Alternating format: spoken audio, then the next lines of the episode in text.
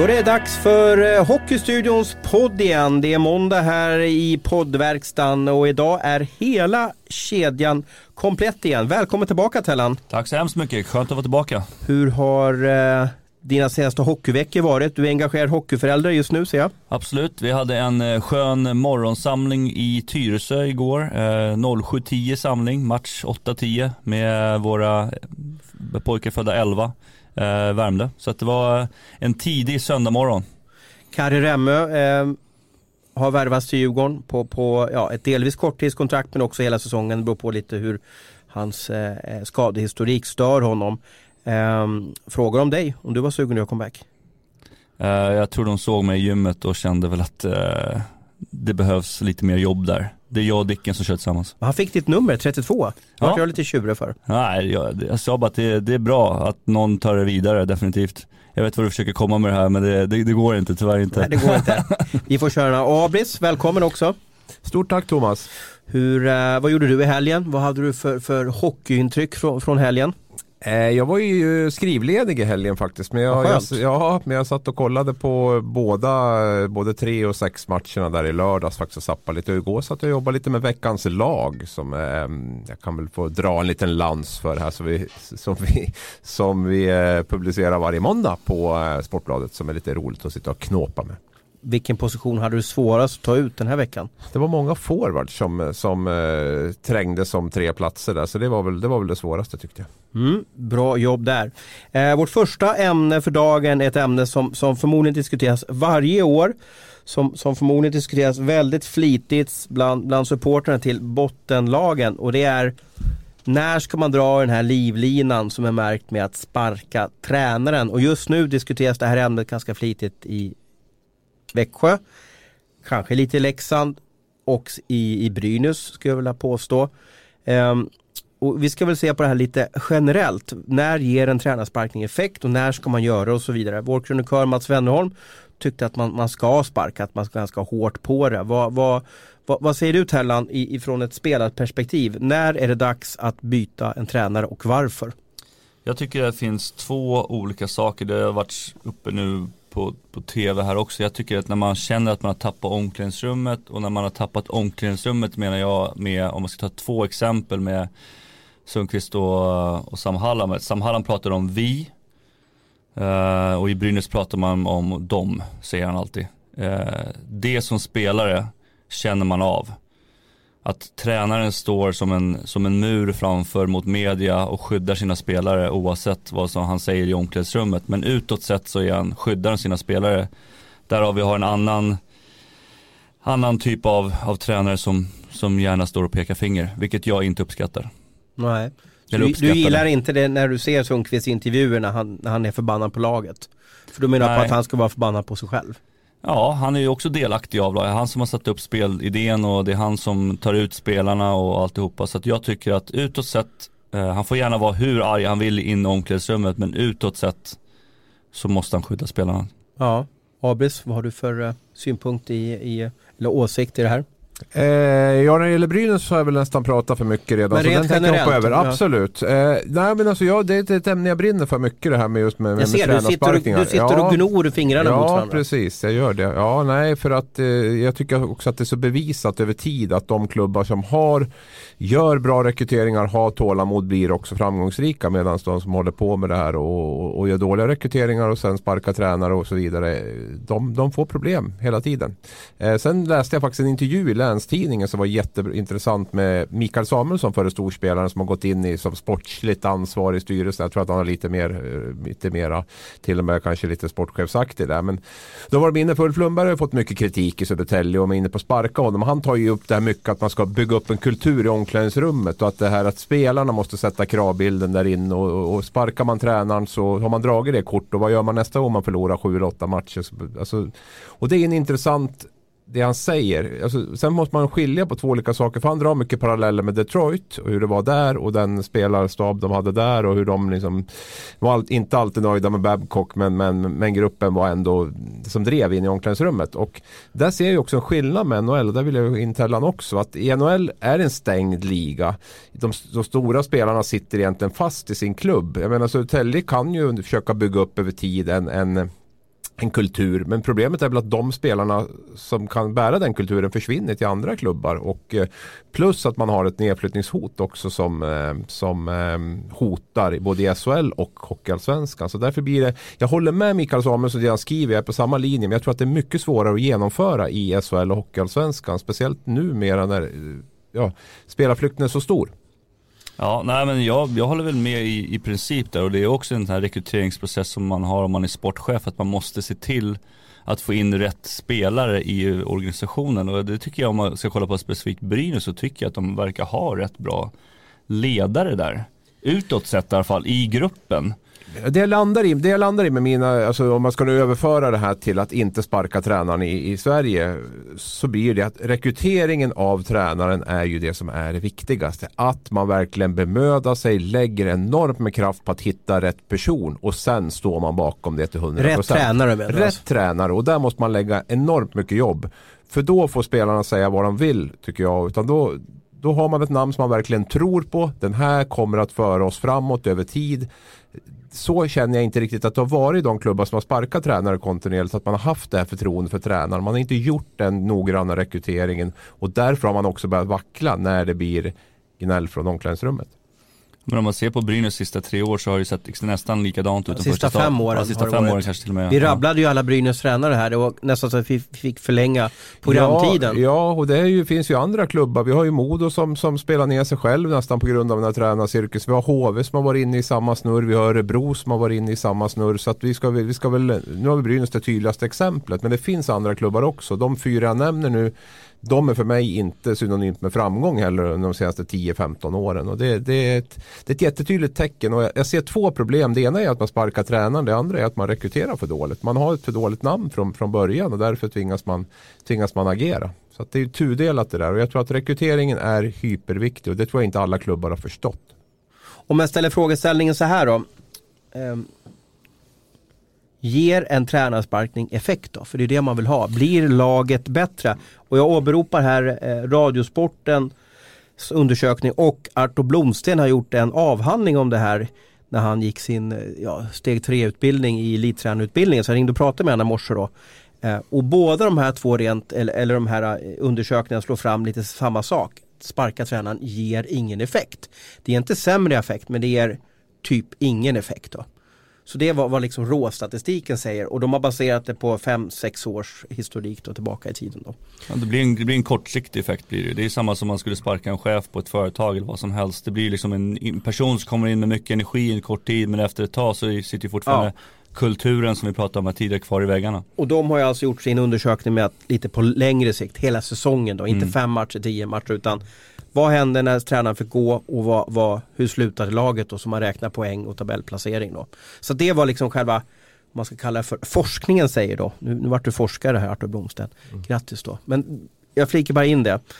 Eh, vad var min fråga egentligen? Jag ville bolla ut här, vad, när ska man ta en tränare? Ja, blir det bättre var ja, väl precis, frågan egentligen. Ja. Och det, det, jag skulle vilja påstå att det kan absolut rädda en säsong, att man undviker kval och så vidare. Från, så på så sättet blir, kan det bli bättre. Nu vet man inte vad som hade hänt om den gamla tränaren hade varit kvar heller. Men, men generellt tror jag skulle vilja säga det. Men på lång sikt absolut helt övertygad om att det är, eh, inte ger någon effekt överhuvudtaget. Utan att det bara ställer till mer problem. Men om man tittar på Brynäs rent generellt så ser det ut som att de åker ju runt och bara är krampaktiga liksom. Eh, de försöker ju, det märks ju, men det, det funkar inte liksom. Eh, vi har varit inne på det lite tidigare när vi såg eh, juniorkronorna, de hade sin match där det blev totalt vad ska man, inte bajsmacka men det blev lite kaos i hjärnan på dem. De skulle spela liksom, kunde inte knappt åka baklänges. Det är lite det är jag det Schweiz-matchen du tänker ja, på? Ja precis, det är lite det jag säger liksom i, vet du, i Brynäs nu också. De, de, de försöker men de får inte till det på grund av att tankemässigt och psykologiskt så, så får de det svårt. Ja, och fortsätter man prata, så alltså det är ju också viktigt, vad gör man om man har gjort en dålig rekrytering? Ja, då kanske man måste sparka. Men det är ju inte deras rekrytering, det är ju, det är ju, det är ju på något sätt, de har ju ärvt en rekrytering också Brynäs, om vi pratar om Brynäs. Hur menar du då? Jo, men att Sundlöv har ju kommit in till den här säsongen. Dakell är general manager från den här säsongen. Sundqvist valde man ju att eh, göra som headcoach mitt under förra säsongen. Ja, om vi nu ska prata man. om Sundqvist så är det ju ja. Dakell som har, som har uh, valt att förlänga med Sundqvist. Ja, ja, fick du två år till. Ja. Fick ju två år till av honom. Det var ju ett av hans första beslut som, som ny sportdirektör. Men nu ska vi inte fastna i Brynäs för jag tror att vi har pratat alldeles för mycket i Brynäs. Men, men rent generellt så så är det ett problem när man rekryterar dåligt och då kan det i vissa fall vara befogat att sparka tränaren. Men man får ju inte göra två, tre, fyra dåliga rekryteringar för då, då riskerar man att begrava sin egen verksamhet. Utan det är klart att det kan hända någon gång. Jag menar Skellefteå kände väl kanske att man hamnade fel med Anders Forsberg där en gång i tiden. Växjö sparkade Janne Karlsson en gång i tiden. Det var ju fantastiskt. De vann ju guld båda två de Ja, dagen. så det är klart att, alltså, det är klart att eh, ibland är ju, behöver man ju, ibland blir det ju fel. Men, men eh, man måste ju försöka se till att det inte blir fel mer än max en gång i alla fall. Och, och verkligen vara ambitiös, ut och lyssna i hockeyvärlden. Vilka lovande tränare finns det? Vilka gör det bra i mindre klubbar? Vilka kan vi plocka upp? Alltså, och, och även kanske internt att man utbildar ledare för att kunna på sikt plocka upp dem i den. Sen, sen gäller väl också att klubben passar för tränaren och vice versa. Tränaren passar för klubben. Jag måste säga så här att jag vet ju när Ulf Dahlén och Kent Norberg tog över Frölunda så sa alla wow vilken jävla, ursäkta mig, vilken jäkla eh, superduovärmning de gjorde. Men hur gick det där i Frölunda? Det vart ju katastrof för dem. Mm. Och då är frågan, fanns det fundamentet riktigt i Frölunda för att ge trygghet? Jag menar, hade den ledningen som, som tog, tog in Roger Rönnberg en gång i tiden var ju väldigt beslutsam. Han hade ett tufft första år Roger. Där. Alltså, det var många som gnällde och det var Joel Lundqvist funkar inte alls för han skulle spela speedhockey och, och, och så vidare och så vidare. Men där är ju också att man, man tar ett beslut, vilken riktning vill vi gå i? Eh, vilken tränare behöver för att göra det. Jag tycker Djurgården gjorde exemplariskt med Robert Olsson. Man hade en tydlig idé om hur man ville spela. Vilken tränare kan vi ha som, som, eh, som kan genomföra det här? Ja, det är Robert Olsson är den bästa som finns tillgänglig just nu. Då tar vi honom. Roger Rönnberg likadant. Och Robert Och det- Olsson var man väl lite frågande till när han skulle ta över Djurgården i alla fall. Men det, Jag var, ju, jag, jag var ju där första Ja. året så jag var ju, levde ju igenom det här, liksom, det här kaosen. Vi låg ju sist där tror jag upp till novemberuppehållet. Och hur, hur gick vi, surret då? då? vi pratade i gruppen, vi pratade tillsammans med tränarna, vi öppnade upp, det här funkar, det här funkar inte. Vad behöver vi göra bättre här? Vad, kan vi skära ner på träningen ibland? Kan vi liksom öka på träningen ibland? Så det vart en dialog hela tiden. Eh, Det som blir problemet oftast är ju om man, som jag nämnde tidigare, om man har tappat rummet, att man börjar gå runt och bara prata skit om tränarna. Eller gå och prata skit om hela Det måste ju vara hem, hemskt för tränaren att, höra det, att, att laget, spelarna pratar skit om. Det måste Ja, vara... jo, precis. Men så var det ju inte när vi var i Djurgården. Utan vi hade ju liksom, vi förstod, vi var ju liksom nedtränade kände vi. Ja. Att vi orkade liksom inte få ut det som vi gjorde, gjorde gymmet på isen. Utan när vi kom ut på isen så kände vi att vi var helt färdiga liksom. Vi var helt slut. Men sen gjorde vi några omförändringar och sen kom vi fram till att då fick vi fart på grejerna till slut igen. Det vart inte perfekt men det vart mycket bättre. Vad var den viktigaste omförändringen ni gjorde tycker du? Det viktigaste var att vi, att, att tränare började lyssna och sportchefen började lyssna på spelarna. Att vi kände att eh, det gick inte att, att fortsätta träna som vi gjorde. Vi skulle ju eh, bli extremt vältränade, vi skulle ha grönt och, och såna grejer innan man fick gå på is och, och såna här Vadå, vadå grejer. grönt? Nej, man skulle vara godkänd i vissa grejer, du skulle ha klarat vissa liksom, fysresultat innan du liksom Det låter eh, som i militären ungefär, att man måste springa. Ja men det, och jag, jag köper hela den grejen liksom på sätt och vis. Men när man inte vinner matcher på isen så blir det ju tufft om man inte får något svar på det. Det var ju första gången som många hade tränat så här hårt också. Utan man skulle kanske successivt ökat på träningen under en längre tid. Nu vart det att vi liksom full gas på en gång liksom. Och det är också typiskt också för Robert Olsson som kommer från tre år i Frölunda där Mm. de redan är uppe på den nivån och Absolut. liksom vill sätta det, helst liksom starta på den nivån direkt. Och då kan jag tänka mig att det kolliderar med, med en klubb som Djurgården då, som kanske hade haft en liten annan träningskultur under, Mm. under många år. Där. Men, Och vi hade ju tränat hårt men inte på samma sätt under längre tid liksom nej men nu kommer vi, alltså det är väl lite som jag var inne på med ämnet där och Djurgården tog ett tufft beslut också att man tog bort Hans Erkijärvi trots ett år kvar, trots att han var väldigt populär och sådär. Men man hade bestämt sig att det här, ska vi spela den här hockeyn, det är det vi ska göra, då måste vi ha in en tränare som, som också står för den ishockeyn. Och det är ju det där är ju mycket mer komplicerat än många klubbar tror. Jag men Brynäs skulle ju också spela en eh, väldigt så här, offensiv och positiv hockey i år och, och då är det ju kanske att man måste rekrytera en tränare också som, som har den grundfilosofin i sig. Annars kan det ju lätt bli krystat. Och bara för att jämföra det så är man, Säcken var ju grym på att få ihop grupper. Alltså och, och så här som Mysig ledare, kan man kalla för Nej, det? det skulle jag inte säga att han var. Han var väldigt hård på sitt sätt. Men han var väldigt bra på att få ihop grupper på väldigt kort tid. Liksom att, att alla skulle anpassa sig. Man fick inte köra sin egen väg och sådana grejer.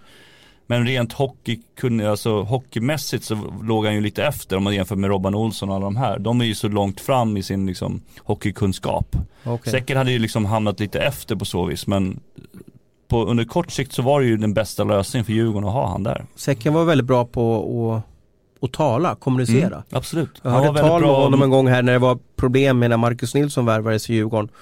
Eh, och så var det något kaosmöte, eller krismöte kanske man ska kalla det för, med, fansen då. Och då gick säcken upp och talade och då mm. sa jag bara wow. Han är ju liksom född talare. Han mm. lät som amerikanska presidenten nästan. Och jag hade en annan sån tränare i, i Toronto, i Pat Quinn var likadan. Kanske hockeykunskapsmässigt inte så jättebra, men just det här retoriska, prata innan match, liksom, få folk motiverade, få ihop grupper var hans styrka också. Så det finns ju olika typer av tränare. Mm. Så att ja. det ska man ju också titta på. Vill man få in någon som kanske är lite som eh, Melin i Leksand som är väldigt tränare eller spelarna gillar honom som person och sådana grejer så, så kanske det är en sån lösning man behöver titta på. Och det är ju också som jag sagt, alltså, man kan kritisera SHL på många sätt att spelarna, de bästa spelarna försvinner, det är tråkig hockey och bla bla bla. Men jag skulle vilja påstå att de, de bästa lagen i den här serien har jäkligt bra tränarstaber. Och det, det är det stora skillnaden tycker jag mellan de här. Mm. Dels att de har fått jobba under flera år och sen att de är väldigt skickliga. För jag tittar mer på tränarstaben än på spelartruppen när jag tippar en tabell till exempel. Och det, och det, ska du vara med och slåss topp 5 då måste du ha en riktigt bra tränarstab. Ska du vara med för att bara klara undan kval och så, här, så funkar det ju lite med, med lite old school killar och, och sådär absolut som kan skapa lite bra stämning. Men ska du vara med och tävla om guldet då, då, då måste du ha top notch. Och där, där tycker jag att de klubbar som har varit det de senaste fem åren, de har de, de, har de bästa staben också. Och där får vi faktiskt hylla Örebro som många har tippat långt ner, bland annat jag också, där de har en väldigt bra tränarstab just nu. Ja, den har vi ju lyft på. fram som jag tror på. Mm. Sen har ju Örebro eh, naturligtvis en lång resa att göra och, och sådär än. Får se, det är ju en ganska trubbig trupp de har att jobba med. Men jag tror att de kan, eh, är det någonting som gör att de kommer att överraska i år så tror jag att det är just tränarstaben. Mm. Vi ska kokka ner det till någon typ av sammanfattning och, och något svar från Hockeystudion. Om, om, men, men om ni, om ni får vara hockeygudar här, AB Sotellan. Är det något lag som ni tycker ska byta tränare och när, eller hur lång tid har den tränaren också på sig till att innan det kört? Vi har, vi har spelat nio eller tio matcher. Så jag vill ha någon klubb, om ni tycker att någon klubb ska byta tränare, ett, ett lagnamn och när på något sätt det här räcker. När, när måste man ha bytt en tränare för att annars blir det för sent? När man har tappat omklädningsrummet, sen vilket lag det är. Det, och, och det, det hävdar ju folk att Sundqvist har gjort. Mm. Ja men då är det väl, då är det väl dags. Så Brynäs ska liksom byta igen. Blir, blir inte skämmigt för dem då? De har ju bytt hela tiden. Det blir liksom en lite pajas över allting. Jo men det är ja. väl jätteskämmigt naturligtvis och det tror jag väl också man väger in på något sätt i det här beslutet. Så man, man, man har ju ena, ena vågskålen har man ju det, liksom, det man gjort det flera gånger tidigare, det skämmiga och i andra vågskålen har man ju resultaten, publiksiffrorna, förtroendet från sponsorer, eh, eller spelarna i omklädningsrummet, vad de tycker och sådär. Så, så det är ju det är ju där man står när man ska fatta det där beslutet och, och när den vågskålen väger över åt ena eller andra hållet, det, det, det kan ju vara svårt att säga men, men eh, tittar man på de lagen, alltså den enda jag, där, där är någon, någon fara egentligen att göra någonting så är det ju Brynäs. Det är ju inget, jag, jag tycker att... Eh, de har en match mindre spelade och de bara, man, tar de sex poäng nu så kan de vara uppe på nionde plats. Ja, jag säger inte att de ska göra det idag men jag säger att det där, det är där jag ser att den, eh, tränaren lever farligt och det är där jag ser de här orostecknen. För jag menar man pratar om Växjö har tagit en poäng mindre. Jo men man måste ju titta också hur det ser ut på isen. Alltså på vilket sätt förlorar man matcher? Är man, är man med i matcherna? Har man bra underliggande statistik? Statistik. Ja, är, man, är man jämn har man inga ras och sådär. Men, men där har ju Brynäs har ju, har ju en del saker i sitt spel som gör att varningsklockorna ringer. Som jag inte tycker att eh, Växjö och Linköping har på Och det är inte sätt. bara powerplay-problematiken i Brynäs som, som stör. De är ju sämsta laget i den här spelformen. Ja, och det var väl tanken att de skulle vara ett av de bättre. Så där har du ett, ett problem. Du har, ju, du har ju ledande spelare som har varit, eh, om inte sämst, så i alla fall väldigt dåliga. Och eh, sen vad som är hönan och ägget i, i att de inte presterar, det kan man ju också diskutera. Och där bör man ju också ha en bättre insyn än vad vi har för att kunna ge en klockren analys på det. Och sen är det ju så också, menar, en annan grej som man reagerar på är att de har sagt att de ska prata om det defensiva men inte löst den situationen heller. Och där kommer ju målvakter och alltihopa in också. Mm. Så Sigalé hade ju värdelös plus minus statistik. Men den, den, betyder ju ingenting. Ja, nej, i det här fallet så, så har det också varit bedrövligt dåligt de senaste matcherna jag tittar på. Vi är jättetacksamma för alla frågor vi får på sociala medier från er. Det, det älskar vi, ni är engagerade. Och jag tänkte jag skulle läsa upp några. Eh, och här är Stefan Hansson, TAIKs 75S målvakt som har ställt en fråga. Är Frölunda IT är givetvis glad att Luleås mål dömdes bort i lördags. Men varför måste domarna blåsa så tidigt när målvakterna blockerar pucken? Va, vad säger du Tellan som brinner för det här som gammal målvakt? Det, det är kul som sagt var. Det, det blir mycket målvaktssnack så fort jag är med. Jag lyssnade på er podd förra veckan, då var det ingen målvakter. Så ni passar på nu och så Ja. skyller ni på mig sen att det bara det är bara jag som vill ta Ja upp. men det, vi måste hjälpa Stefan här, vad Ja. tycker du då? Nej men jag tycker det är för att, eh, för att skydda målvakten också med slag och, och grejer rakt över händerna Hur också. ont gör det? Ni, ni har ju ändå någon typ av plockhandske på er. Alltså hur ont gör det när man kommer Det beror på om man kommer upp, om man kommer uppifrån men det är, det är inte så farligt. Det är värre om man kommer in liksom under armen eller in mot revbenen och sådana grejer om man puttar på. Men eh, lite, lite skit ska vi få också framför mål. Vad var det som hände i den här sekvensen? Ta oss igenom den. Ja, alltså som jag uppfattar det så, så tycker väl Luleå att han inte har, har pucken under kontroll eh, och sen slår de in den. Men som, som jag uppfattar regeln så ska ju domaren blåsa så fort han inte ens ser pucken, eh, att den ligger fri.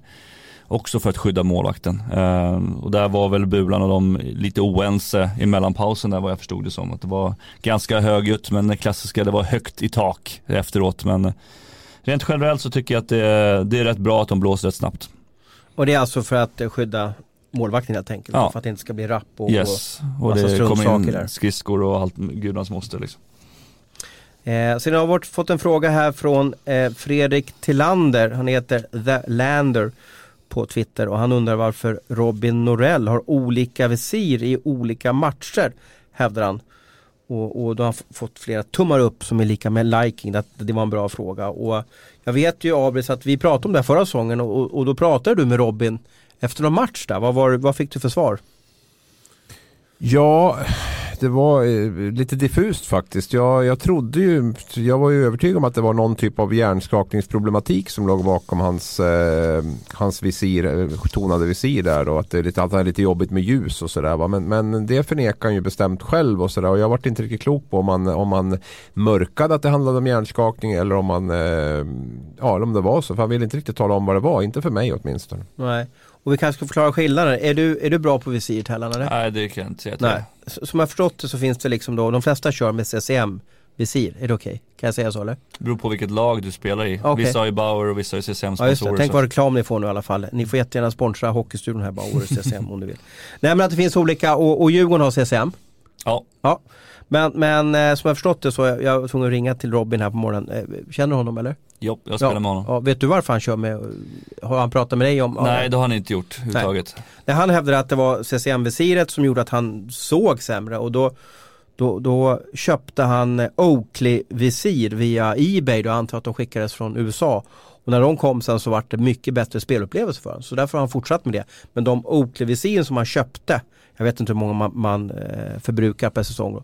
Då, de var då lite tonade, eller, tinted som man, som man kallar Ovechkins visir för. Så att det är bara därför då. Men jag vet inte, ska vi köpa den förklaringen?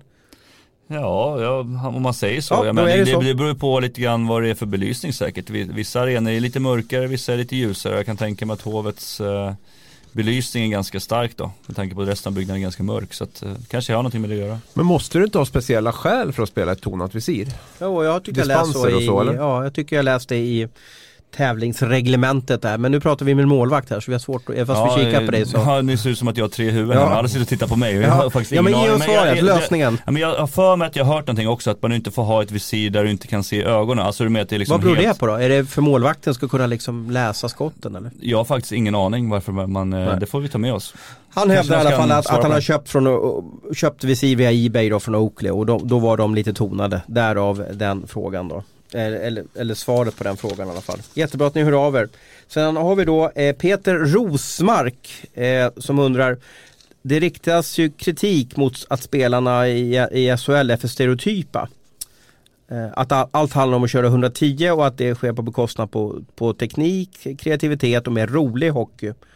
Eh, Och hans eh, påstående är väl lite så här att, och vi får väl svara på det, varför finns det så få lirare i SHL? De är i NHL. Och i Schweiz. Och Och i KL. KL. Ja, är, är det så enkelt alltså eller?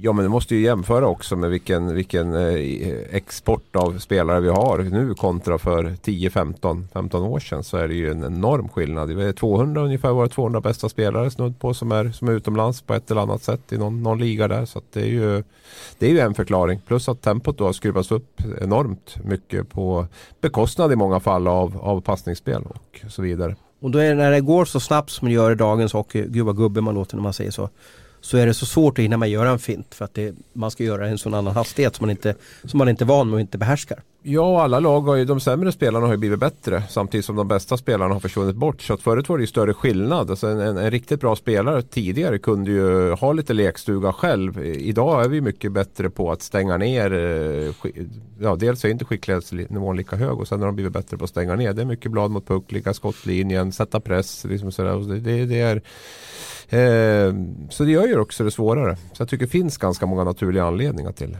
Så det finns ju en anledning varför de spelarna som är topp i SHL spelar i SHL också som vi var inne på också. Jag menar, det är för att de inte platsade egentligen i de andra ligorna heller utan de fick inte liksom chansen att spela. Eller gjort sin karriär och liksom kommit tillbaka och blivit till, bli till åren och så vidare. Men, men hur gör vi, om jag ställer frågan så här då, och det här, det här är ju en följdkritik från Peter Rosmark efter det som Bremberg och Garpenlöv och Tony Mårtensson och eh, Jonte Hedström, Jonte Hedström har, har belyst.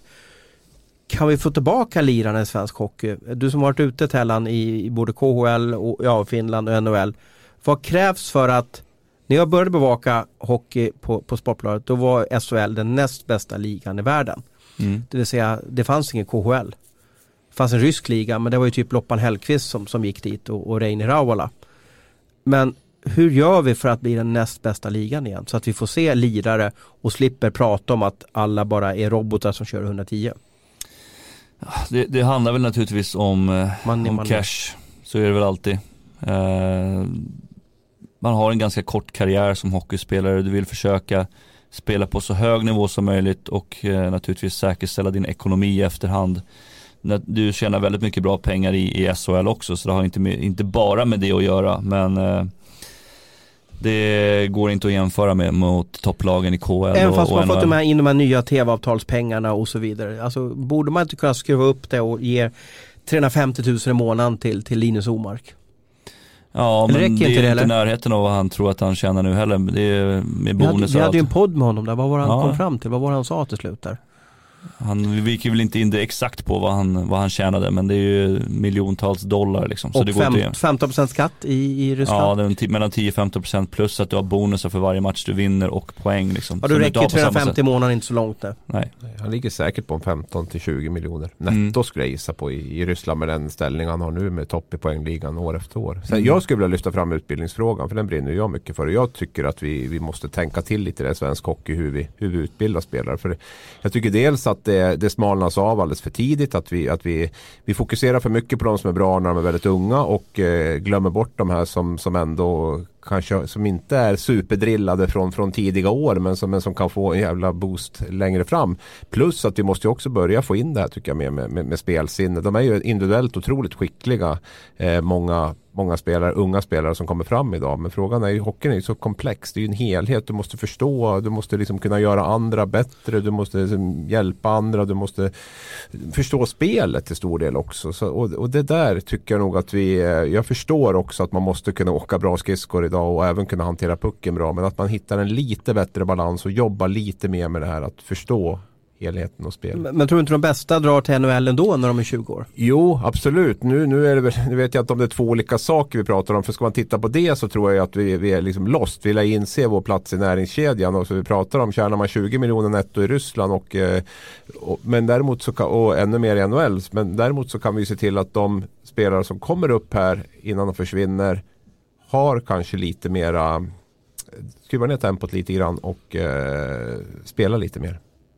Mm. För att det ändå pucken går fort. Alltså, spelar pucken med passningar så går det mycket, mycket fortare än om du åker själv. Kan vi göra någon förändring i spelet? Alltså någon lokal Sverige-regel någonting för att det ska bli roligare hockey? Vi har pratat om det här med nolltolerans och så vidare och, domarna försöker ju nå dit. Då, men, men ordet är fritt. Finns det någonting vi kan göra? Eh, bandymålburar kanske inte du vill att hälla, men, men, finns det någonting vi kan göra för att det ska bli roligare? Vad nu roligare spel är för? Man tittar på det här med, med box-out, liksom att ta bort det. Jag menar, man har ju märkt att det blivit mer mål och sådana grejer. Så att jag, menar, jag tycker det, det är ingen dum grej liksom. Sen finns det säkert andra saker som man skulle kunna göra också. Eh, som jag inte kan ta den här på uppstuds direkt och rakt upp och ner. Men det är, det är lite som Habris är inne på liksom. Det är, min, min son är åtta, det finns redan i Stockholms selektlag liksom. Eh, vissa klubbar som väljer sådana grejer, eh, även i fotbollen, eh, där man tar in liksom ringer upp föräldrarna redan nu liksom och säger att han kommer över till oss och spelar istället så får du en bättre utbildning och det är liksom, det är hemskt, alltså, det är fruktansvärt tycker jag. Sen, sen, tror jag kött och blod är viktigt. Att du som går in. Alltså det där tror jag vi har mycket att jobba med. För jag tror publiken kan, kan liksom leva med att vi inte har de bästa spelarna. Men att man känner att de är där. Att de verkligen liksom går in och ger järnet och med, med kropp och själ. Och, och, verkligen tar varje match som Ja, som att det är den viktigaste matchen så att man känner att det är på riktigt. Så att man inte åker in och är blasé och bara åker runt och, och spelar av matchen. För det, det tror jag är jättefarligt. Vi måste inte ha de bästa spelarna men vi måste ha spelare som, som verkligen är där och sätter avtryck och vågar vara lite, lite taggiga och, och sticka ut lite grann och, och sådär och, och ge järnet. Och då, ja, men en sån grej skulle kunna vara då att man tittar över spelschemat för det är många kommentarer som säger att det är för mycket matcher, det är för mycket hemmamatcher. Liksom. Ska mm. man spela kanske max två matcher i veckan? Och så får man då ha en längre får man säsong. Ett, man får ett sug också på något man sätt. Man får köra en längre säsong ja, bara. och Sen tror jag det är viktigt att klubbarna pratar med spelarna och gör dem medvetna om det. Jag tror att det kanske är lite på väg tillbaka dit igen. Men ett tag kände jag att jag, jag tror inte spelarna riktigt förstår den här liksom kedjan av att våra inkomster är beroende av publikintäkter, reklamintäkter, tv-avtal och så vidare. Och då innebär det att när vi går ut här så måste vi verkligen ge järnet. Vi måste bara göra hundraprocentiga insatser. Sen är det inte alla dagar det funkar men att man ändå är där till 100%. för det är ju en förutsättning också för att ligan ska leva vidare och vara populär och, och framgångsrik och att pengarna ska komma in och att de här spelarna ska få, få tjäna sina löner. Och där, där håller jag med, där som spelare själv, gammal spelare, så, så tog man väldigt mycket för givet tror jag. Mm. Just det här med att man ska bara få massa utrustningar, målvaktsutrustning som går på en hundra kakor säkert minst ja. per år liksom och sådana grejer. Så det, och bara klubbor som kostar 2 500 styck och man bara åker och slår av eller vad som helst. Så att, nej, det, det, det köper jag helt och hållet. Jag klandrar man, inte spelarna men jag, jag, tycker att klubbarna har en viktig, viktig roll där och liksom verkligen förklara det här från, dem, från tidig ålder. Att det, det, det är det här som gäller om du ska vara här och, och, och spela för oss. Vi sammanfattar tabellen lite här i en punkt och eh, vi noterar efter 9 och 10 matcher att Rögle leder serien följt av Färjestad, Frölunda, Skellefteå. Sen har vi Örebro på en femte plats. Eh, vilket lag vill ni sätta rubriken succélag över? Är det Rögle eller Örebro hittills? Nej, Rögle för mig definitivt. Alltså Örebro gör det jättebra också. Nu har man ju haft fyra hemmamatcher i rad man har haft här nu någonting och vunnit. Och man är ju starka. som är Örebro. Ja, man är ju starka där. Man, man gillar att spela där. Man har ju ett, det är ett skönt tryck där inne liksom, när det går bra. Jag, jag gillar den arenan. Snacka om att få ut max. För när, alltså, man kommer in, när man ser den utifrån och när man går i den här gången liksom, innan man kommer in till läktaren. Ja, det är ju den gamla gången man går Ja, där. exakt. Mm. Så är det ju den torftigaste arenan ja. i hela världen. Och sen när du liksom kommer den in. Den liknar Himmelstalundshallen lite måste jag säga. Och, och sen är det bara som att det öppnas en eh, ja, när man kommer in i själva liksom, där isen är eller läktaren är då, då, eh, då är, det, är det ju det, svarta inne. stolar tycker jag ger bra effekt. Det, det ger lite murrigt intryck och det behöver nog inte vara knökfullt. Nu är det nästan knökfullt hela tiden för att det ska se liksom fullt ut. Då. Mm. Kom ihåg en hall i, i Moskva, ett sidospår, ursäkta mig. Men de hade liksom färgglada stolar. Jag Luschnicki, vet ja, inte? Ja, inte Luschnicki utan det var den som låg norr om Moskva där. Där var det gula, gröna, blå, röda, ja du vet liksom sådär. Och då fick jag känslan att ja men det här är bara för att man inte ska kunna avgöra vilka, vilken färg de har på jackorna. Jag tror hockey-VM gick där ett år, sen mm. vet jag inte om Atlant Mustici kanske spelade det. Ja, Dynamo Moskva vet jag spelade i en sån arena i alla fall. I alla fall. Det, det, ja, det är de gamla trästolarna där på byggnaden Är det inte det? det den Ros tänker på är nog en, den nya. Nya ja, precis. Ja, nya, okay, ja, ja, jag tror det. Ja, och Men där har i alla fall färgglada stolar och det, det såg ju, det gav ju, även fast det var eh, nu var jag där på VM och så var jag där på någon typ av träningsmatch ett år och det här är många år sedan. Eh, så minns jag att det, det behövde bara sitta några tusen människor här fast det såg ju fullt ut ändå. Mm. Ja, men Örebro har gjort det bra. Det var en av de arenorna som faktiskt tyckte att det var kul att komma och, och, spela till även i omgång 23 för att det var alltid mycket folk och bra stämning liksom. Ja det är inte så mycket folk men alltså, eller det är mycket folk. Det är bra mm. beläggning men de har en väldigt lagom storlek. Liksom mm, 5,5. Kommer det 5,5 till Gavlerinken eller till Saab Arena ja, så, så känner man att det bara oh, men jag upplever också att det är roligt att, spela där och att det är roligt att, att, titta på hockey där. De har fått igång ett bra engagemang runt matcherna liksom. Det känns som att folk är engagerade när de kommer dit. Och det jag minns också med Örebro, det var att, för jag, jag var ju där de höll på att bygga om hallen. Och då var, jag tror att det är Örebro kommun som äger hallen men Örebro sport, eller hockey, hockeylaget är ju största hyresgästen. Och då, då var man oense vem, vem ska bekosta så att det blir en Linköpingsarena eller Färjestad arena, arena och så vidare. För nu var det ju på något sätt, man byggde liksom bara ett litet skal inuti och så var den stora hallen utanför då. Men då hade de inte riktigt råd så att säga. Det var på Conny Strömbergs tid i Örebro. Så det var liksom ett halvmesyr. Men ett oerhört lyckat halvmesyr. Och det är därför vi sitter och pratar om Örebro nu som ett succélag. Men Rögle då, de har ju samma fenomen där med en hall som är väldigt anpassad för deras SHL-publik då. Varför leder de SHL? Bollar över den till Tellan som satt och kollade i lördags. Ja, nej men jag, jag tycker att eh, först och främst det här med att de, de spelar med bra fart och att de är jobbiga att möta. De är tunga, de har ju, vad, nu tappar jag namnet här, han långa killen där. Adam Edström. Ja, som är nästan två meter lång. Så det var ju kul, han skulle kliva ur i båset, det var ju som han tog bara ett litet steg, alla andra fick hoppa över liksom. Tung, stora, starka, mycket bra målvaktsspel. Eh, känns bara genuint bra hela organisationen just nu tycker jag. Abbott så, ja men det känns som att de har tränat bra, det känns som att de lyssnar, de gör, alla gör det de ska. Det känns väldigt, väldigt bra och strukturerat. Uh, jag får en väldigt bra känsla rakt igenom hela Rögle. Och de kom ju in där, ursäkta Abris, jag såg att du var på gång där. Jag bara ska vara väldigt kort då, men de kom ju också in med eh, Abbots i fjol. Och så tryckte de bort spelare som de tyckte inte passade in i laget. Mm. Och så såg, då hade de Rögle som förening bakom sig och så såg de det på flera år. Och nu så leder de SHL. Kör Abris. Ja, jag hade inte så mycket som såg ut kanske att komma. Men, nej, men det, det man ska komma ihåg också är att de hade otroligt tufft. Det var ju förra höstens Brynäs egentligen. Där. Cam Abbott var väldigt ifrågasatt. Rögle sladdade längst ner i tabellen. Och, så att de, de hade ju en tuff start på den här resan. Men sen är det ju Sen har de hittat. Jag tror Cam har lärt sig mycket under, under den här motgången som var också i sin ledarstil. Jag tror de har hittat en väldigt bra mix nu mellan det här hårda noggranna. Men att det även måste finnas en typ av mänsklighet med i det också. Att man inte bara kan köra sitt, sitt race. Lite som kanske Tellan var inne på med Djurgården. Där, att det var lite, lite väl mycket sportchef och tränare som, som bestämde allting. Och det, där tror man hittar en bättre mix. Sen är det ju det här som man, det man frapperas av av Rögle är ju det här att det går i um, samklang alltihopa. Det sitter ihop laget. Alla gör precis det man ska göra och det blir liksom en väldigt bra helhet av det. Det är klart att sen har man ju, måste ju lyfta fram Cody Curran som jag, alltså jag vet inte om jag har sett en back. Det är länge sedan man såg en back. Det är så Chris Lee typ ungefär kanske när han var bra. Men, men alltså sättet han dominerar matcher på, den,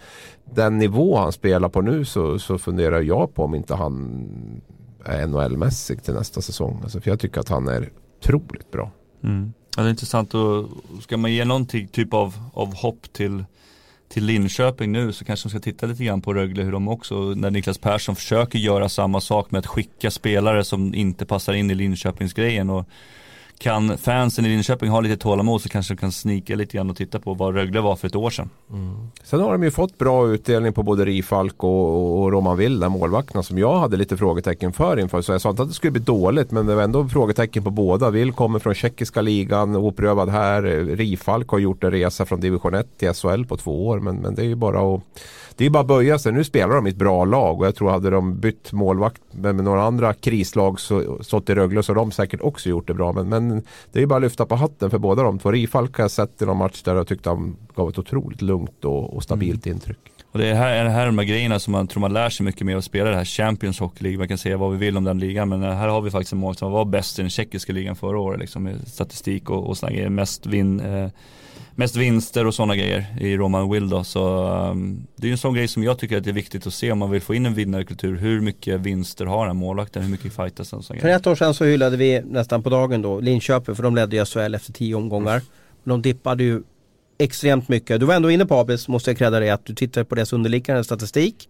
Och så sa att nej, det här är för svårt att, att, hålla hela säsongen. Och det gjorde det inte utan det slutade med att de, de sparkade Tommy Jonsson efter säsong. De missade slutspel, var ytterst nära att hamna i kval riskerar Rögle en sån eh, berg och dalbana res, resa rakt ner i, i, i Skagerrak? Nej, det ser jag inte alls på samma sätt. De har inte alls lika dopade siffror som Linköping hade på den tiden. Utan, eller hade för ett år sedan där. Och jag tycker jag ser en helt annan eh, helhet i, i Rögles spel. Linköping hade dessutom enormt mycket med, med hemmamatcher och sådär. Som man, som man spelade. Så jag, jag ser inte det hotet alls. Och så Tellan?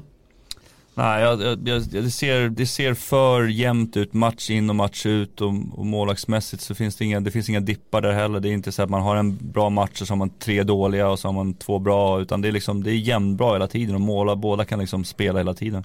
Tittar man på, ja precis, tittar man på deras PDO som jag brukar gå ganska mycket Vad är på. PDO för något Ja det är ju eh, skotteffektivitet och mål, räddningsprocent och ihopslaget där och den, den eh, kan jag tycka mer speglar eh, tabellen än, än Korsen många gånger gör. Och eh, där ligger ju Rögle på 102-35 då. Man säger 98 till 102 är ju, liksom, är ju bra. Då, alltså, man ligger ju i överkant på, på bra. Den är inte, den är inte anmärkningsvärt Kollar bra. du bara för den här säsongen då? Ja, eller? ja, precis, absolut. Ja. De här Räcker tio tio matcherna. matcher som Nej det referens? gör det inte, men om du frågar efter en trend nu så, så är det ju ändå, är det ändå liksom en rätt bra siffra. En behaglig siffra skulle jag säga. Och den, man har en skotteffektivitet på 7,59. Den skulle man definitivt kunna höja ytterligare lite grann. Va? Så att det finns lite, lite att plocka av. Där man, å andra sidan har man kanske en eh, ja, lite för bra målvaktsprocent då, som kanske kommer att gå ner en aning. Men, men eh, nej, jag tycker att de eh, känns, känns stabila och eh, tittar man på, på special teams så ligger de på 106 i, pro, i procent. Det är Mm. inte heller någon anmärkningsvärt hög siffra på, på, på något sätt där, utan det, det, är, det är en siffra som man kan, som man kan hålla över, över en säsong. Och ska man gå in på arenafrågan igen så har de ju faktiskt en rätt skön arena där också när de sänkte ner isen förut. Man ligger i under. De vart ju tvingade av Ja. SHL där. Jörgen Lindgren och det var också ett succédrag ska jag säga. För det är rätt häftigt att se, man känner att publiken sitter nästan ovanför en. Alltså det, och där kan det också bli väldigt bra drag. Jag kan tänka mig att det kommer bli ännu bättre drag med tanke på att Rögle ligger i tabellen nu också. Och det finns ett stort hockeyintresse. En snabb spaning här i statistiken. Uh, det här är helt oförberett för er så att jag, jag kommer det se ut som goddag yxskaft så köper jag det. Eh, Färjestad och Rögle, de två lagen i SHL som just nu, hittills, de här tio matcherna, slagit flest icing. Och de är också topplag i serien. Ser ni något sammanhang? Vilka sa? Rögle och Färjestad? Ja. Jaha, ja, den, den vart jag helt tagen på sängen Hur analyserar Tellan den? Nu får, du, nu får du göra skäl för lönen här. Ja, alltså det som jag kan tänka mig är ju liksom att, att man Ta eh, rätt beslut. Ja, man tar rätt beslut att man inte försöker spela in pucken i mitten och tappa pucken i mitten hela tiden som många lag. Att man ska behålla pucken inom laget hela tiden. Utan känner man att man har haft ett långt byte eller att man har haft pucken för länge så kanske man skickar iväg pucken eller någonting. Men eh, man kan ju också säga, vad var det som någon gammal eh, minister sa där att statistik kan man slänga åt helskotta för den säger ingenting. Vet inte vilket lag som har slagit eh, eh, näst minst antal icings den här säsongen? Oskarshamn. Nej, Brynäs. Jaha, ser. Det finns tre sorters lögner. Lögn, ja, förbannad ja, lögn ja, och ja, ja. statistik. Så va? var det, vem var det som sa det nu då? Ja, det vet jag inte. Nej, Så, Jag måste man väl, så måste man väl ha pucken för att kunna slå icing också. Det precis. Jo, men men nu jag hade inte gissat på de två lagen i topp. Det hade jag inte gjort. Nej, nej det, det var en det, bra det, jag hade bara tur som lyckades liksom slå in på någonting på, på datorn här. Frölunda är för övrigt det laget som har slagit eh, minst tal, intal icing den här säsongen. Så att det är liksom, ja det där vet man ju inte liksom. Och, och, och ser vi tvärsom vilket lag som har slagit flest icing mot, ja, mot lagen, alltså motståndarnas icing, så är det Frölunda som har, har mest antal icing emot sig. Om du förstår vad jag menar. De, Mm. de får mest, flest tekningar i anfallszon på grund av icing. Men det är som du säger Abis, det här med statistik kan man vinkla hur man vill, tycker jag i alla fall. Stats are for losers unless you have good ones brukar man säga. Jaha, är det så Mm. ja? Precis. Nej, jag, måste, jag tycker det är en viktig del i det. Sen får man inte fastna i det heller. För att, eh, Det ger lite wow-upplevelser ibland. Ja, men det, det, jag tror att det är ett bra sätt att hålla styrningen på, på en klubb och se, liksom, man inte bara räknar vinster, förluster, gjorda och insläppta mål utan man även ser liksom, de underliggande sakerna. Ja, vi har vunnit tre i rad här men vi har inte spelat bra kort och gott. Vi måste förbättra de här sakerna annars kommer vi börja förlora matcher. Och det, det tror jag man har stor nytta av om man använder den på rätt sätt. Vi har två ämnen kvar men jag tycker nästan att vi bara har tid för ett av dem. Så att det får, ni, får, ni får rösta här. Tellqvist, vill ni prata om, och Abris givetvis, vill ni prata om hat på sociala medier mot lag eller vill ni prata om svinen, HV-svinen, Ledin och Jämtin? Say hello to a new era of mental health care. Cerebral is here to help you achieve your mental wellness goals with professional therapy and medication management support. 100% online. You'll experience the all new Cerebral Way, an innovative approach to mental wellness designed around you. You'll get a personalized treatment plan from a therapist, prescriber, or both in a safe and judgment free space.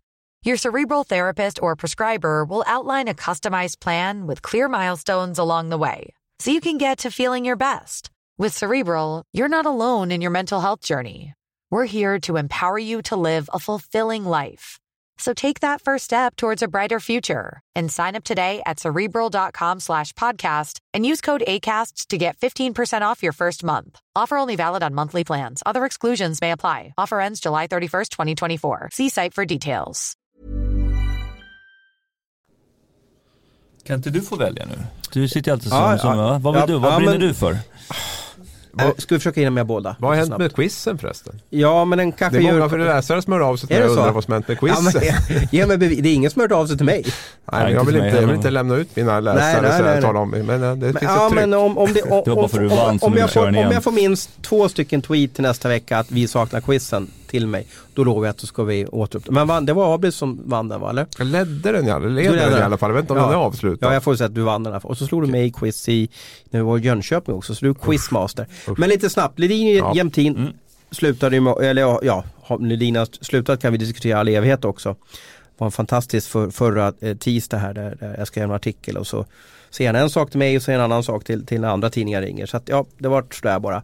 Men Ledin och Jämtin, ja de finns inte kvar i SHL längre. Och jag saknar dem. Saknar du dem som målvakt eh, Tellan? Eh, jag hatar att möta dem. Varför då? Eh, därför att de var jobbiga, jag skulle alltid snacka så himla mycket. Och vad sa, vad sa de på isen då? Det talar vi inte Det om går här. inte att säga här. Nej. Är det barnförbjudna grejer alltså? Ibland så var det det. Men det är ju lite så liksom. The last trash talkers. Det, ja, det vi finns har väl, väl, inte vi har väl Kinnamin kvar här i SHL Okej. nu Ja. eh, naturligtvis. Men eh, annars så, så blir det mindre och mindre av den, den varan. Jag tror att Sylvegård kan väl vräka ut sig någonting ibland också. Säkert han har fått lugna Ja. ner sig lite grann nu men eh, men, men tog du åt det när, om Jämtin vrålade någonting åt det? Liksom, Nej. Djurgårdsjäkel eller någonting sånt där? Nej det gjorde jag inte, men jag tycker ändå det, det, det tillhör spelet lite grann. Alltså det på något sätt att få, försöka få den andra spelaren i obalans liksom. Ja. Sen tycker jag att man kan vara mer eller mindre kreativ. Eh, vissa, som sagt, de räcker ut sig precis var som helst. Men ja, Lidin och Jämtin, de kunde vara ganska kreativa när det kommer till sa- Det märker Ja. man också på deras intervjuer de kan göra ibland efter matcher och sådana grejer. Det var ganska, en del i saker som de har faktiskt tänkt till om. Men varför finns det inte sånt som Ledin, Jämtin idag? Ja, förutom Kinnimin. Varför är det en utdöende art? Är, är det för att de var ganska begränsade som hockeyspelare? Eller är det för att man inte har tid att få folk som sitter, eller man, man, har, det, man kan inte ha folk som sitter i utvisningsbåsen? Ja, först jag vill säga att de var väl inte så himla dåliga som hockeyspelare under sin prime. Så, så var de väl landslagsspelare båda två och, och sådär. Men, Jämtin har VM-guld också. Ja, han var Mm. med här i Stockholm va? Mm. 2013 vill jag minnas. Ehm, spelade inte så mycket. Ehm, nej men sen, jag tror väl också att trycket utifrån, dels är det lite en annan tid nu på det där sättet. Att, och sen även att vi har det här att allt blir uppförstorat väldigt mycket med, med det man säger och det man gör. Och man är bevakad hela tiden. Jag menar den här klassiska Ledin eh, Ledin-utropet där mot, mot uh, tattarna där eh, som man tyckte uppe i måldomartornet. Det var väl inte beredd alls på att det skulle fångas på, på, på tv-kamera. Så Nej, och TV4 så fick med Ja, det idag så är det nästan, tar man nästan för givet att allt fångas på en tv-kamera. Som man gör. Så att, så Man det har vågar inte gjort- säga samma saker på samma Jag sätt. tror inte det. Det är 15 år sedan också. Mm. Jag minns det när han skrek där, eh, okvädesord där, eh, Ledin där. Då, då ringde de från, jag måste säga det, får jag säga det eller? Får jag säga det vad de sa för något eller vad han sa för något Ledin eller? Ja, ja. Ja. Tjocka jäkla... Jävla tattare. Ja, tjocka jävla tattare skrek han där och det vart ju, alla vart förbannade. Och dagen efter fick vi samtal från, från någon nå, nå typ av eh, eh, förbund för tjocka människor som tyckte att det var förnedrande. Mm. Och sådär. Men det var bara ett sätt för dem att försöka luras för det fanns inget sånt förbund. Mm, du ser, det blir en rolig grej. Eh, vad, har du delat rum med Per Ledin, stämmer det? VM i Quebec. Okej, Eller vi var mitt emot varandra. okej. Hur- Per, per, är ju, per har ju mycket energi Ja. kan man säga. Så frågan är Så hur är han ska få ur all energi nu när han har sagt Han att han gått ut och Han ska ju gör dammsuga, retirement. han ska ju dammsuga då. Hela, hela Coop Arena eller? Ja, Tre he, gånger hela, hem, hela hemmet i alla fall. Då. Jag Hela tror inte att det Luleå. räcker, då måste han ha väldigt stort hem, ställa stort hem. Nej men eh, det var, det var nonstop. Hela det VMet. Det var eh, ra- rackartyg och det var liksom bus och det var knackades på dörrar och sprang fram och tillbaka. Ska vi hitta på någonting? Ska vi göra det här? Ska vi göra det här? Ska vi göra det här? Ja, och sen när han väl sov, då sov han ju som en stock. Ja just det, då var det stopp. Det var det Mm. VMet som Henrik Lundqvist kom till senare va? Det var jag, Stefan Liv, till att börja med och Erik Ersberg faktiskt. Aha, så Erik fick åka hem där. Spelade Sanne Ledin också Lindström var med också faktiskt, men han fick åka hem också innan, innan VM. Weinhandel, Nils, Nils, eh, Nils Ek var med också. Det var, ganska, det var enda Ja. VM som jag varit på, i eller enda VM som har varit i modern tid i Nordamerika för övrigt. Mm. Jämtin då, vad har du för känslor där? Jämtin är ju, om ni som lyssnar här, han är ganska svår att intervjua. Man vet aldrig vilket humör han är på. Håller du med Abris? Ja, jag håller med dig där. Han kan vara lite lurig. Det kan vara en av de mest ehm, ja, sympatiska och trevliga människorna. Men det kan också svänga över åt andra håll. Jag var för övrigt nere i Zagreb och intervjuade honom här när han spelade i KL-laget. Där. Då hade vi varit väldigt gemytligt och trevligt. Men han är, nog, det, han är nog den spelare, han och norrerna som jag upplever har flest mediabojkotter genom, genom, genom, genom åren. Ja, det kan nog finnas en poäng där. Eh, De två ligger högt upp på listan i alla fall definitivt. Eh, Ja, finns nog kanske någon till. Sa han varför? Eller var det bara att han inte kände för det? Ja, men han var väl lite trött tror jag. För att det var ju mycket fokus på, det, på, på liksom grejer som han gjort på skiten, isen. skiten, Ja. skiten och vill ju både vi och det. lokaltidningarna prata om och hade han dragit på sig ett matchstraff eller fått uppdrag och, och, och vara stökig på isen. Han fick ju sådana uppdrag, det var det Mm. han skulle göra. De satte ju in honom i en tekningsmoment där, där han skulle liksom bufflas med motståndaren. Det är klart att man ville prata med honom då, vad, vad kände du där? Mm. Och han var väl så trött på det efter 15 år i den. Jo, det är ju inte så att vi är så korkade så att vi inte förstår att han är trött på det. Men det blir, ibland blir det ju liksom en liten kollision mellan vårt uppdrag då och, och deras. Vi skulle väl i vissa fall kanske bara vilja slippa det där också. Men vi har ju på något sätt ett uppdrag att göra och vi får liksom lite direktiv ibland och sådär på vad de, vad de vill, vill vinkla på och sådär. Och då, då får man ju gå dit och, och sträcka fram diktafonen och, Ja. och göra ett försök. Ja, men det, det, det är ju inte att vi inte fattar. Liksom, vissa tror att vi inte förstår att det ibland är liksom jobbigt att prata om det. Men det, det, det förstår vi faktiskt. Men eh, vi måste göra det ändå Men, ibland. men är vi överens om att vi saknar dem? Eller är det bara jag som saknar dem? Ja men det märker man ju nu också, alltså med, med Kinnamin, det engagerar ju.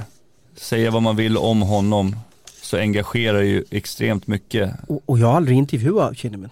Har du gjort det? Ja det har jag gjort. Ja. Jodå, väldigt, Hur är han som eh, ja, väldigt liksom lugn och trevlig och, och saklig. Och, Står han upp hela tiden eller viker han ner sig som man upplever som reporter? Nej men han går gärna ut och pratar. Okej. Absolut, inga problem. Ehm, vad Ber om ursäkt eller hur? hur? Ja, han är ofta väldigt ångerfull. Jag pratade med honom senast i Karlstad här i, för några matcher sedan när han hade tagit en, eh, fått en tvåa för misconduct, något han skrikit om domar. Sen kanske inte han alltid, där kan man ha lite gemensamt med Ledin och Jämtin. Det är väl inte alltid han liksom ser sin egen eh, skuld i det hela utan tycker väl ofta att han är väldigt orättvist eh, behandlad. Vilket jag kan eh, hålla med om i vissa fall men definitivt inte i andra. Det är Ledin, Jämtin, Kinnamin och så alla målvakter. De, Ja, som- de flesta miss- målvakter har, har, de, de tycker aldrig att är deras eget fel. Och krönikörer. är- Krönikörer har aldrig fel Det är alltid backarnas fel att alltid det blir mål. krönikörer. Nej, men jag kommer ihåg efter. Karlstad där, då var jag liksom och högg på plocken där på Marcus Svensson när pucken var sedan länge. Liksom. Men i Kinnamins värld när han pratar med efteråt så är den pucken lös. Och all, alla ser ju att den är ju inte lös utan den är ju blockerad. Men, men han tycker ju fortfarande att den pucken var, Men- var lös. Men är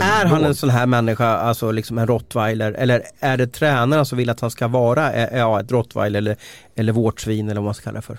Han är nog den typ av personen, han sätter på sig hockeyutrustningen, att han, han släpper lite på sina tyglar liksom.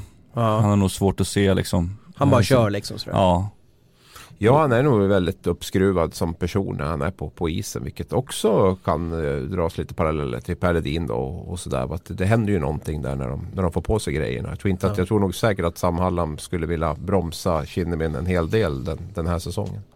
Jag tror nog hela laget skulle vilja bromsa han Ja, specifikt. det börjar bli, det börjar det bli börjar för gå, mycket börjar nu. gå över gränsen där nu. Jag tycker det är kul att det finns sådana. För Det är jättekul och det Ja. som jag har sagt att så länge han liksom är en pain in the ass på motståndarna så är det inga större problem. Men, men det blir ju problem när, när det väger över och blir en belastning för laget. Vilket det del, eller till stor del har varit den här säsongen. Och det hade varit skillnad om man hade legat i toppen, då hade de kunnat låta att han håller på lite mera. Ja. Men nu är det som det är liksom där nere så att, Varje, varje poäng viktigt. Ja, varje poäng varje viktigt. situation viktigt.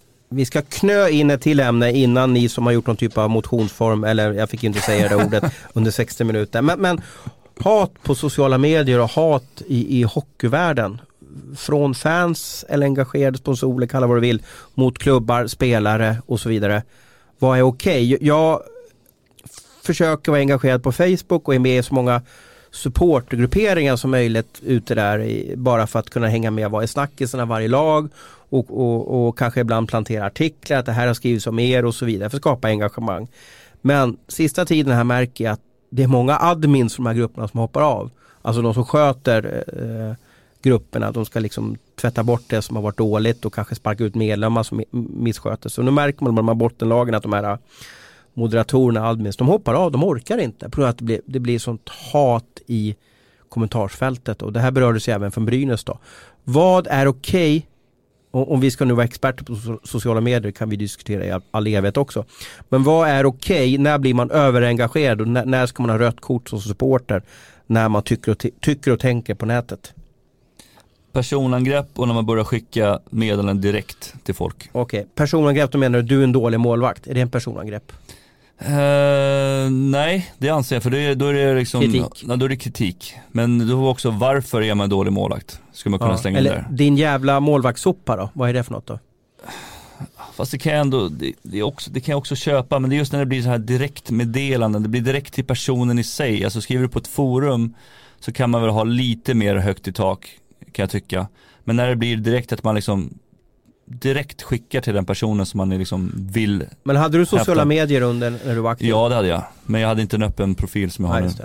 Hur pratar ni om det i omklädningsrummet om det här? För det måste ju vara ett, liksom ett gemensamt ämne att när det går dåligt. Att, Ja, alltså det, jag, menar, all, jag tror de flesta spelarna nu på SHL-nivå som har varit eh, någon typ av namn har nog fått en eller annan dödshot liksom. Eh, det, är nog, det är nog vardag. Jag vet att jag pratade med, med Stefan om det här när han levde. Eh, han fick en del dödshot.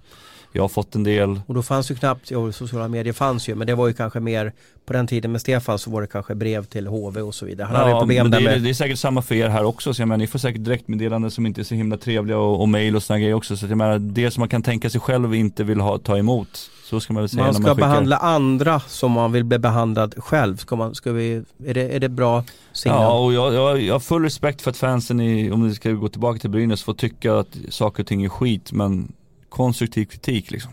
Ja. Kom på matcherna då också och bua där istället för att sitta och bua på, på nätet liksom.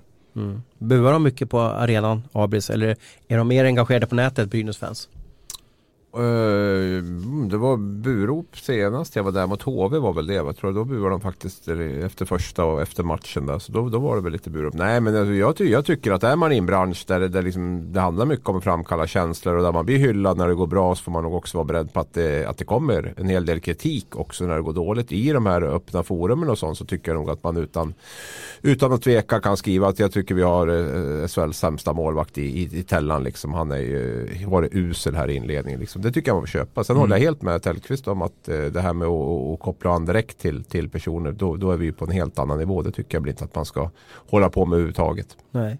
Ehm, jag träffade Joel Lundqvist inför den här säsongen och då hade han som några tips till sig själv innan han pratade med domaren. Han andades massa gånger innan han åkte fram till domaren. Är det ett bra tips till, till läsaren att man ska andas några gånger innan man skriver någonting på sociala medier? Eh, Ja det är säkert och sen tror jag att många ska försöka undvika att dricka alkohol när de ser på matcher. För det har jag fått för mig att många gör. Framförallt på lördagarna där så känns det som att det blir en lite mer hetsk stämning eh, på sociala medier. Så det, var, det är väl två bra tips som vi kan ta med oss. Ett, eh, dels andas, tänk efter när du skriver och dels eh, vara nykter. Ingen alkohol och sociala medier. Vi kan, eh, eh, vi kan köra på den här roliga, roliga, roliga låten som, vem var det som gjorde den här? Om det var, eh, kommer ni ihåg det när de ringde och skämtade med Björn Skifs för många år sedan? När de ville ha den här låten eh, eh, Hooked on a feeling. Ja, det var Bengt Bedrup som ringde och och skulle dra igång en rörelse och då ville han att Björn Skifs skulle sjunga så här. Sluta, sluta, sluta grogga, ut och ut och ut och jogga, sluta, slu häng på nu då. sluta grogga, ut och ut och ni ut och jogga. Sluta, Och sen sluta, kom det sluta. Hooked on- Ja, den kommer jag ihåg Ja, faktiskt. precis. Det säger. Ja, ja. Precis, det var ju då Parnevik som ringde och skämtade med folk då och då fick Bengt Bedrup då, han, han, han gjorde Bedrups röst där och Ja, så jag ringde tror inte upp Tellan var född ens en gång. Nej, och så Ja, ringde han upp eh, Björn Skifs som fattade noll men då gick de igång i alla fall. Sluta, sluta, sluta grugga, ut och ut och ut och jogga. Tack för att du får mig att känna mig ung. Ja. Vad skönt. Så det är, eh, ut och jogga mer, må jättebra, ha en jättetrevlig vecka så hörs vi snart igen. Hej på er!